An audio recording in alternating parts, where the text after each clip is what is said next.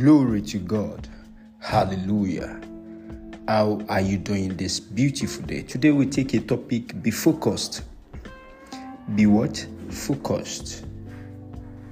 First Peter 2 9 says we are a royal priesthood, a peculiar nation. We are designed to show forth the glory of God. Matthew 5 14 says uh, you are a city set on a hill you cannot be hidden. You see, you need to focus on the right words in your life.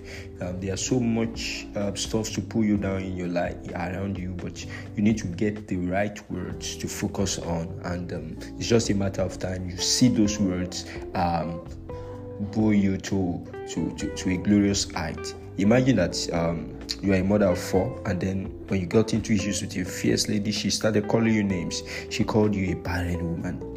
Now, you already have children. You begin to cry and argue to prove you have babies. It might be a foolish thing to do. If I, I were you, I would just move on laughing. Now, a lot of us get into unnecessary conflict because we do not understand the reality of who we are in Christ Jesus. Every child of God is designed with innate fruitfulness and abundance. The reason we get angry unnecessarily is because we have given others power over our lives. You must understand how you perceive yourself is more important than how anyone sees you. You have everything to keep proving to yourself that God did a perfect work in you you can't afford to depend on another imperfect human to derive your self esteem. So you need to be Jesus esteemed, be kingdom esteemed. You are not who anyone calls you, you are who you believe you are. You are who Jesus calls you, and He's so right than anyone else.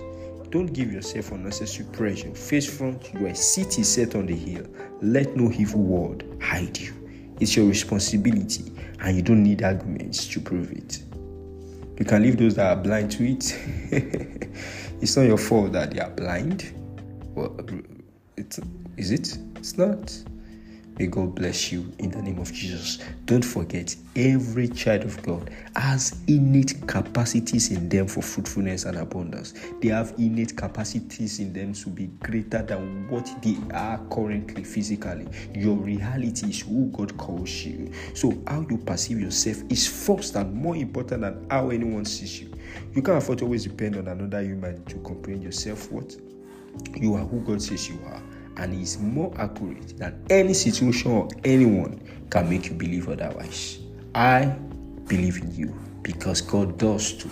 And you really, really need to believe in God in you. You really need to believe in yourself, who God has made you. It's written all over in the world. Get it right. Don't take anything below God's standards. God bless you. Thanks. It's nothing at the end.